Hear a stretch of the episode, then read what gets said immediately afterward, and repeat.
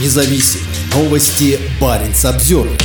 Девятилетнюю девочку и десятилетнего мальчика вызвали на допрос в Архангельской области. Жительницу города Мирный Лидию Прудовскую заподозрили в дискредитации армии. К следователю вызвали и ее несовершеннолетних детей. Следственный комитет в городе Мирный Архангельской области вызвал на допрос детей местной жительницы Лидию Прудовской, подозреваемой в дискредитации армии. Повестки прислали девятилетней девочке и десятилетнему мальчику, сообщает СОТа со ссылкой на саму Прудовскую. Также издание публикует фотографии документов. Следователь Абрамов, подписавший документ, угрожает детям приводом или денежным взысканием за неявку на допрос без уважительной причины. Лидия Прудовская узнала о возбуждении уголовного дела в понедельник 24 июля. Ранее ее привлекали к административной ответственности за антивоенные посты ВКонтакте. Как указывает СОТа, это шестое дело о дискредитации армии в Архангельской области. Одна из фигуранток, 20-летняя Олеся Кривцова, сумела покинуть Россию и сейчас находится в Киркинессе.